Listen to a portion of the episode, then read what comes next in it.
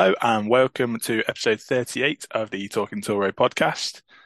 Uh, Peter, 4 0 defeat against champions elect Napoli. Is this what you were expecting, or did you did you come away from the game with a little bit of disappointment of, of what could have been? I guess there was inevitability about it. We've had a few pastings, as we discussed last week, against Napoli in recent seasons. Um, probably wasn't quite expecting the meek performance we got and the capitulation.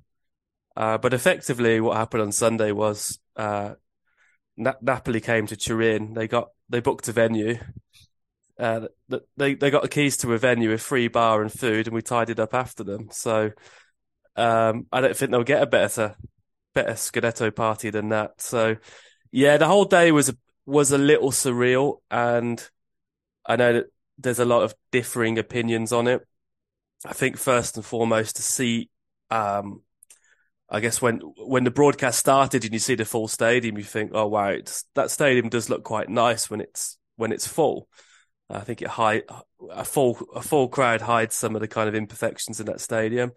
Uh, obviously, I was aware that Na- uh, Napoli had sold a lot of tickets. There's also been issues where their fans have not been able to go to away games recently, uh, which wasn't the case here in terms of the away section being open, but what, what you had is you had eight, 9,000 Napoli fans in the crowd.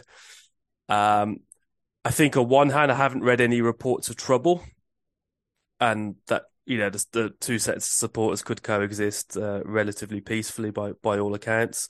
So on that, on that sense, I have an issue with it. And also, if the Napoli fans hadn't bought up the tickets, I think there would have been empty seats. There may have been one or two Torino fans who didn't go to the game because they didn't want to be in a um, risk of an atmosphere uh, with lots of Napoli fans in the um, in the tribuna or in, in the, the kind of distinti areas. And but on the other hand, it was a bit it was a bit tin pot to have um, you know to have a lot of uh, blue shirts and blue flags in in the home area. It didn't felt particularly well managed. I don't think it was a good look as a one off. I can live with it, but it has happened in recent seasons against Milan and Inter as well, not to the same extent. Um, so that was, I think that just set the tone really. Um, and then in terms of the match, what I felt, what was really noticeable to me was Napoli started off really strong in both halves. They looked to get a goal quite early in both halves, which they did. And between, I think there was a 15 minute spell in both halves, definitely more the first half where they sat back and Torino really should have scored in that first half. And it, it would have changed the complexion of the game a little bit. We would have had a different game. Uh, but what I think the second goal, stupid challenge by Linetty, um, that that that kind of swiped the legs from under us really, and and it was a bit of a non-contest after that. And I'm going to hold my hands up. Uh, Torino, uh, you said Torino gave up at 4 0. Well, I gave up at 4 0 because I watched the game on the recording. Uh, so at 4 0, I was just like, I, I, I, I I kind of fast forwarded the the last thirty minutes. Um, thankfully, in the normal goals, I did think this is going to be five or six. Um, but so I don't know what I missed in the last half hour. I don't think it was very much.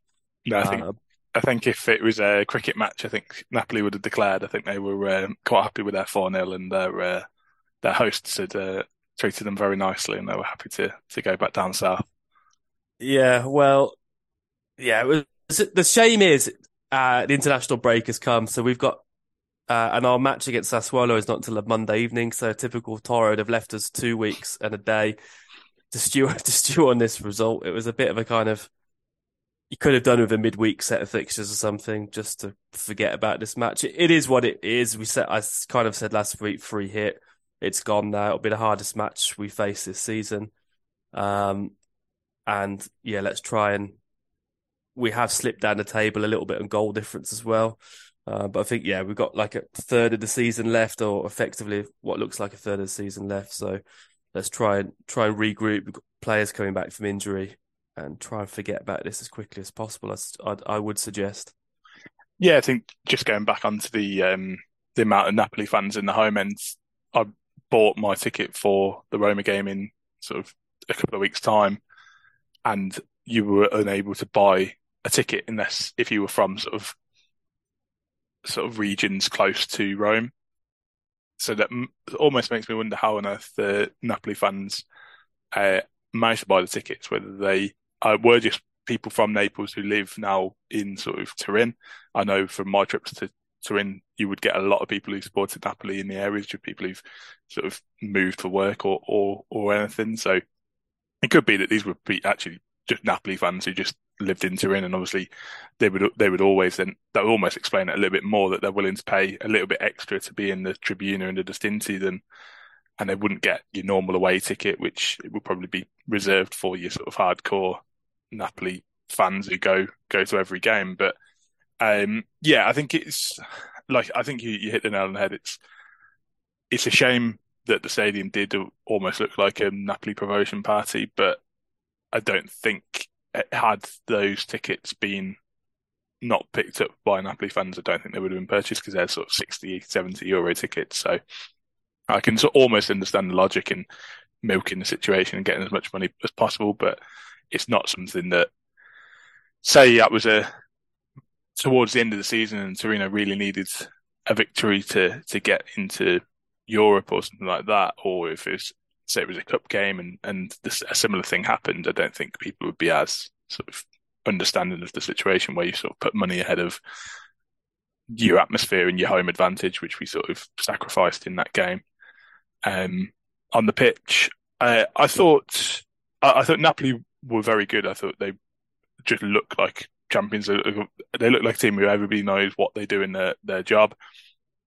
Osimhen and uh, Kvaratskhelia, they're probably again. I think I said it on on Twitter. I think they're the two best players in the league, and the if obviously given their Champions League draw, you would expect them to probably play the two Milan clubs in the quarterfinal and the semi-final. Judging on the league, you'd imagine them to get get past those, and then they're likely going to be in a Champions League final, which, given the situation that Italian football's found itself in in the last couple of years, is pretty remarkable. Um, so I think you do almost need to tip your hat to the opposition on occasion. The frustrating thing is, yeah, we did have that spell in the sort of second half where I think it would have. I can't. I'm not 100 sure on the timescales whether it was before the um, Linetty penalty or or just afterwards, but where Ricci has the shot and and Sanabria somehow hits the post from sort of two yards out. I do think that could have could have just given them a slight wobble um, and would have changed the game slightly in terms of um, just whether Napoli again we say it a lot, but they did have a Champions League game in midweek, and maybe they sort of what what seemed to be a sort of comfortable procession starts to be a, a bit more difficult. But yeah, I think I think it's one to sort of write off almost. It's it shows. I think we talked in the previous episode about Gravillon and, and Linetty and how well they've been doing. I think they were probably the two worst players and the first two players to get subbed. And I think it almost makes you think, well, actually, if we'd gone into that game with a full strength 11 and we'd gone with uh, Djidji and we'd gone with Ilić, then maybe the game would have been a little bit more competitive, a little different. Um, and yeah, to end on a positive note, I thought I thought Vlasic coming back for his first game for a while was actually one of our better players, and again in that in that game against a, a, clearly better opposition, somebody with his work rate and ability to sort of continue running. I thought again, I thought most of our attacks came through him as well. Um, so yeah, I think it was it was promising to see that he's coming back into a little bit of form, um, and yeah, maybe with a in the in the next couple of games when we've got a full strength team on the pitch, then maybe we're not going to see uh, such a such a, a beating again. Yeah, no, uh, you covered a lot of good points there. I, I Gravillon and uh, Linetty I would have hooked at half time, and I'm surprised they weren't. Uh, I thought it was the worst start to a match we've ever made under Juric. And a lot of that is to the quality and the pressing of the opposition. Like you said, they come from a Champions League match. I think they just went in, let's get a goal and let's manage the game. And they did exactly that. Um, Vlasic, I think Vlasic, we've probably been a bit harsh on uh, in his absence, partly because uh, Madonna has done so well, but and also his form ha- wasn't very good either side of the World Cup. But he looked. Um, what I really noticed about him having not seen him for a few weeks was how good his awareness of his surroundings were at all times and how well he shielded the ball. He looked really good in that first half an hour, and then it was it was almost an impossible game to to play after that. Uh, I thought Radonjic did okay again. I didn't think his, I didn't, I didn't see the last, as I said, really much of the last half an hour, but certainly wasn't one of our worst players. Um, but yeah, it's like you said. I think we'll. Do you think, we'll draw, draw the line under the sand a little bit? Do you think? I, I think Schuurs struggled quite a lot, and I think yeah, you've got to caveat that with against against Osimhen, who's one of the better strikers in in European football. I don't think you can read too much into it because Bremer had struggles with sort of Milan Juric in the in the past seasons, and he, he obviously has gone on to be sold for 50 million. So I think almost like a learning experience that actually because Serie A probably doesn't have the quality of players that would have had sort of 15, 20 years ago, some of these players almost get a bit of um, they look maybe a bit, a bit better than they are, and actually having a lot, uh, almost a learning experience against like a truly world class player isn't a bad thing because it actually sort of shows that okay, I, I, I, didn't really do well in this in this aspect. I didn't do great in that aspect, but hopefully the next time that Schuurs and, and Osimhen play against each other, if that happens, um, he'll hopefully be able to sort of take take from that what he's the sort of mistakes he made, especially for the fourth goal. I think he made just a little bit sloppy. Um, and yeah, I think actually sometimes for a team, especially we'd, we've been on a good run. We'd won the last two games with clean sheets almost relatively easily, given how poorly the opposition played. It was almost a reality check to think actually we are still a million miles away from sort of the the, the top. But I mean, I'd say the top teams in the league, but I actually think there's Napoli, and then there's probably four or five teams, and then there's everybody else, and then there's the bottom four teams. I think the actual difference in in the quality of teams is is quite in that mid-table region is is quite minimal. Indeed, and it was our biggest defeat since Nicola's Torino lost seven 0 to Milan, so uh, which was almost two years ago. I actually looked at the teams that day, and me, their Milan team was really not not that impressive on paper. I don't quite, and the Torino team was not that bad either, despite it not being a great season. So, um, but yeah, I think we we we stick a line under the sand. It's, it's going to be a slightly strange week or so because um, only two other Serie A teams have more players away on international duty than Torino. We've got 14 players away. And bearing in mind, that I don't think Mar- uh, Sanabria and Miranchuk um, are not going away, and you'd normally expect uh, Sanabria to be, and then Zima is injured. So, in another scenario, we could have had 17 players away on international duty, and that would have been the, the most of any team. So, um, yeah, you wouldn't say uh, our key players are going to get much of a rest over the next week, but it, I guess it, it, give, it gives them a, a bit of a mental rest away from, from club football. Um, I think I think some players will get a rest because they won't actually end up playing, but some players probably the travel is not going to be ideal.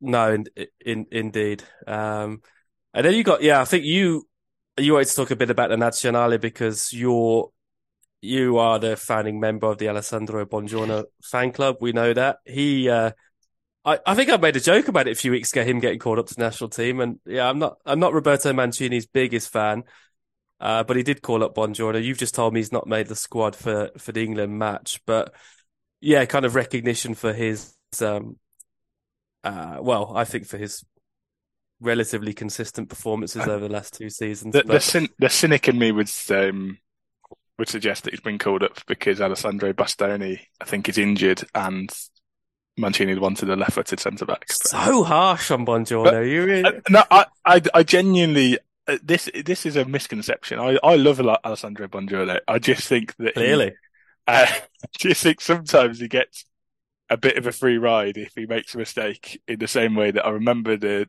the grief and the uh, abuse that Koffi Djidji got at the beginning of last season. If he made a mistake, whereas Buongiorno makes the same mistake and it's almost swept under the carpet. And I don't I don't dislike him. I'm happy to see him do well. I would have loved to, to see him play against England tonight. Um, but yeah, I still think that I think we might have even asked on the pod who was most likely to get a call up between Ricci and Buongiorno, and I'm slightly shocked that it's it's Buongiorno who's been given a, a call up to the to the main team, it, and Ricci's twenty ones. Wouldn't surprise me if Ricci gets bumped up from the under 21s for the second match after some some injuries. I think he was probably borderline. Um, yeah, I mean, for anyone listening, Rob is off to Turin in a in a few weeks for the Roma match. I'd say, is he going to Turin to watch Torino? Or is he going to Turin to watch Belotti? I'm not sure. Um, it could, it be 50 I, 50, 50 can it? If they do, do open the Filadelfia, I look forward to a, a selfie with you and you and Buongiorno because I know you're into your selfies. So I do love, um, I do love a no. selfie, but yeah, not sure I'll uh, not sure I've managed to. I'm only in Turin for three days, so might be a little bit pressed for time. But yeah, if I do see Buongiorno on the on the streets of Turin, I will. Uh, yeah, uh, as far as he's concerned, I'm his biggest fan. But no, I, I genuinely, I genuinely do what I always want players from the, the academy to do well. I always want players who actually know what it means to represent Torino. I mean, part of me actually would like Ricardo Rodriguez to almost. Obviously, we're not too far away from from the fourth of May in Superga, and obviously Rodriguez is nominally our captain. Personally, I think it would be a nice gesture for him to offer for um, Buongiorno to to be the, the, the person who reads the names out at the would, memorial. I'd I'd put a small wager on that happening because, uh, as we know, it's not the most talkative Ricardo Rodriguez. So we'll see. But um, I think we'll announce this is going to be a shorter pod this week, uh, but there is something exciting coming next week. Fear not, it's going to be the Easter quiz, where uh, not only is my Port Vale playing Mesa Portsmouth this weekend, but there is going to be a head to head between the two of us, and Rob is going to be quizmaster. So that'll drop at some point next week. Um, so you will not be not be missing a fix of our dulcet Midlands tones during the international break. But Rob, it's a little quiz question for you. As England play Italy, who was the last Torino player to score against England for Italy? Oh, that's a very good question. I'm guessing yeah. it will be one of the goal twins.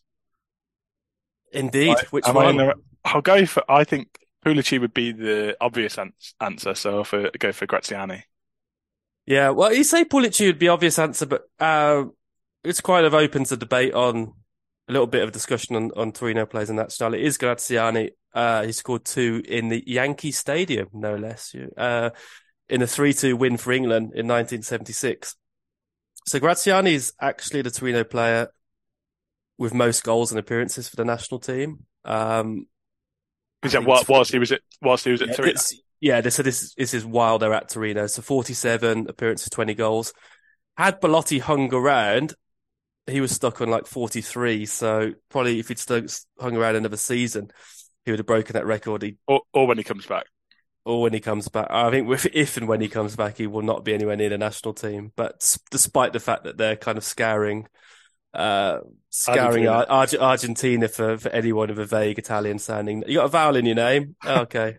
Um, so yeah, Belotti, Belotti came close to the appearances, but then he, uh, I looked at it and, and the periods where Torino had been successful, that were all really successful, there was fewer kind of national, the national team played fewer matches. It's a lot easier to get a cap these days, but we, we only have six players with over 20 caps. Look, I mean, this is on the resource I looked at.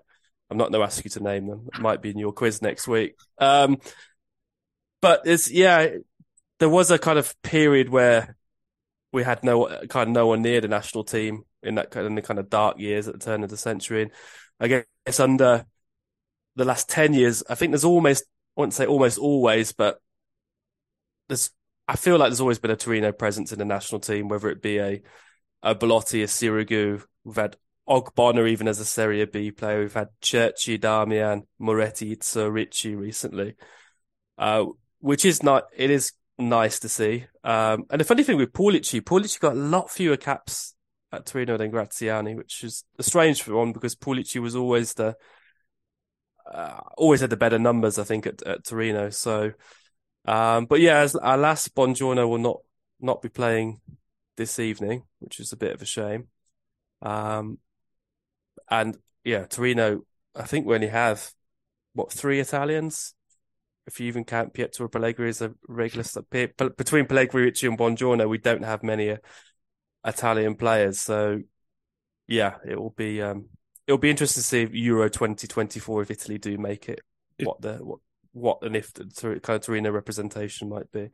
I think it would be quite a astute sort of transfer policy for Torino, much like the the signing of Ricci is almost to to pick up a lot of the younger Italian players from your smaller provincial clubs, such such a, I know Parisi's a player you like, uh, Empoli, um, and whether that's quite a it would be quite a clever way, I think, of actually regaining a little bit of that Italian identity into the team. I'm not one of those people who is horrified that there's no Italian players, or if we named an eleven with no Italian players, I think that's just the way that the modern football has gone. Um, but yeah, it's not. It is a little like if you look at that Italy squad, you you almost people might have been shocked to see that Italy didn't qualify for the for the World Cup in the summer and or last uh, so last year. Well, sorry, the Winter World Cup's totally thrown me. Whenever it was, whenever yeah. the Winter World Cup was, it was last year, wasn't it? Um, so uh, obviously people were a little bit surprised by by Italy not qualifying, but then I think if you if you look at this squad, it is very very lacking of, of quality in terms of you've got a lot of older players there, you've got not many younger players um, who have really broke through. Like even if you look at Gnonto, I think is doing really well at, at Leeds. He, the fact that he he left Zurich for six million euros and he was only signed as almost a, a backup replacement for uh, by Leeds on on the final day. Why on earth was a was a Serie A team not looking looking at Gnonto as being the perfect sort of profile? He was already an international. Didn't cost too much money. Um, and yeah, and and now he's he's done well at Leeds, and they're probably gonna if they if they would sell him, they would probably quadruple what they paid for him um, after less than a season. So I think Torino have got a really good opportunity as being one of those sort of now after two seasons of security, they're a solid mid mid table uh, Italian team. Um, and yeah, if there are younger players out there who we can identify, maybe if there's players who get relegated um, this season as well, um, we could be sort of a, a place where we can sort of sign them and and let them sort of flourish and, and sort of develop because I think that's the the one thing we mentioned quite a lot in this podcast. You in Italy you have to be absolutely sensational to get uh, an appearance in the first team at sort of 17, 18, unless you've you've played in the in the lower divisions on loan, you, are not really given a, given an opportunity. Uh, if you look at the the forward options for Italy, I mean, I know Immobile is injured, but I mean, Grifo is is not someone who's who's played in Serie A, who's I, I, I just don't think it's particularly uh, as a forward player at the moment. It's not particularly difficult to get a cap for Italy. Um, I think I, mean, I think they'll probably likely play with a with a false nine tonight against England. I think the the striking up it's a, a big ask to ask somebody who, who doesn't even play in the in the league. Um, obviously, his teammates aren't really going to know. Uh, talking about uh, Retegui, but his teammates aren't really going to know his his strengths and weaknesses. So I think actually the opportunity to maybe play just sort of three wide players and, and one of them as a, a, false nine, um, most likely Berardi, is probably what I'd imagine to see. Well, Berardi's a nice segue because uh, I wanted to talk about him because our next game is away um, at Sassuolo. It winds me up because again we're playing Sassuolo in an evening game, and I know, I know it's going to be is it going to be April or is it still going to be March? It's not going to be a January evening game, but yeah, another evening game in, at Sassuolo where there's a risk of of of mist and not being able to see anything. Um, but yeah, Berardi, he's an interesting one because I look back at Torino's. Uh, obviously, Torino and Sassuolo, the history in Serie A only dates back to when Sassuolo first were first promoted in 2014, I think. Berardi was part of that team. He's been there nearly a decade. And it's a funny one, isn't it? Because he's achieved at Sassuolo pretty much what Belotti achieved at Torino, are both in that Euro squad. We joke about talking Sassuolo sometimes and, and Sassuolo, but I'm not really sure. I don't know. I mean, playing for Torino is, is certainly in terms of history, in terms of prestige, and even in terms of the matches against the bigger teams, going to be different than playing for Sassuolo. Just, it's a funny kind of ambition he's had. And whether he's one of those players that, like, I always think of Milinkovic Savic at Lazio, whether he's too pricey for team t- teams to pick. Oh, Sassuolo's valuation on him, but I also think Sassuolo's relationship with Juventus and even with Milan. I'm surprised he's not moved on. I know. Yeah, I was looking at that, that entire time we've played Sassuolo in Serie A. Spinelli's played 13 times, scored five goals. Um, yeah, just I, I just going to ask you about that. I mean, it's it's a kind of strange loyalty in a way. Yeah, I suppose it's got to be. I suppose you've got to appreciate it. In on the one hand, it's the sort of loyalty that we wish. Maybe I say we wish Belotti had shown. I think the probably the Belotti of this season might not have helped Torino in any in any way at all, and it just would have been maybe an expensive burden to carry. But I think yeah, you've got to appreciate the fact that he stayed that long. I do wonder whether if Sassuolo were more of a famous name, whether people would find it so strange. Maybe it's just because Sassuolo is not a traditional powerhouse of Italian football from a very, very small um, town in Italy. They don't really sort of, if it was, if you think of almost like a Toto di Natale at Udinese again, who I think we might have missed out on our top 20 t- Italian teams when we did that uh, league table. But if it was somebody who was more uh, a, a historical name, and had stayed there that long, I think we'd probably see it more as um, what great loyalty he's shown to that team. Whereas I think with Sassuolo, you almost think he's probably financially motivated and he's probably getting very well paid at Sassuolo. And yeah, I think you're right. The teams probably haven't got enough money to attract to to make it an appealing um, transfer away. And also, I think there are question marks about him, valid ones about his sort of attitude and temperament, and and whether he would cope in in a system in in maybe not always being a regular and, and being sort of a an option off the bench. And and again, if you if you think even the Euros, I don't think he started the tournament very well, but then very quickly lost his place and and never really looked a threat again. That was the yeah, that was the that was a criticism of, of, him as a younger player. Certainly used to get a lot of red cards. There was a lot of petulance. I think that did put people off. But I just wonder. I think he's a player who could have played Champions League level. Um, you know, you look at Milan playing with with Messias and, and, and people like that. It's, it's not to knock Messias, but I think Berardi's probably a better player. I don't think Berardi's quite a good a player as some of the football hipsters out there think he is. But yeah, it's a it's a strange one. Also, our record at Sassuolo, I thought it was really good. Um, the away record, but I've, I looked at it. We won our first match there in 2014 when Immobile and Brighi scored, and we won last season when we absolutely dominated them and Pjaca scored. And then there's been we've only lost once, and we've drawn we've drawn all the others, which I think were like six matches, but we always seem to have a lead there.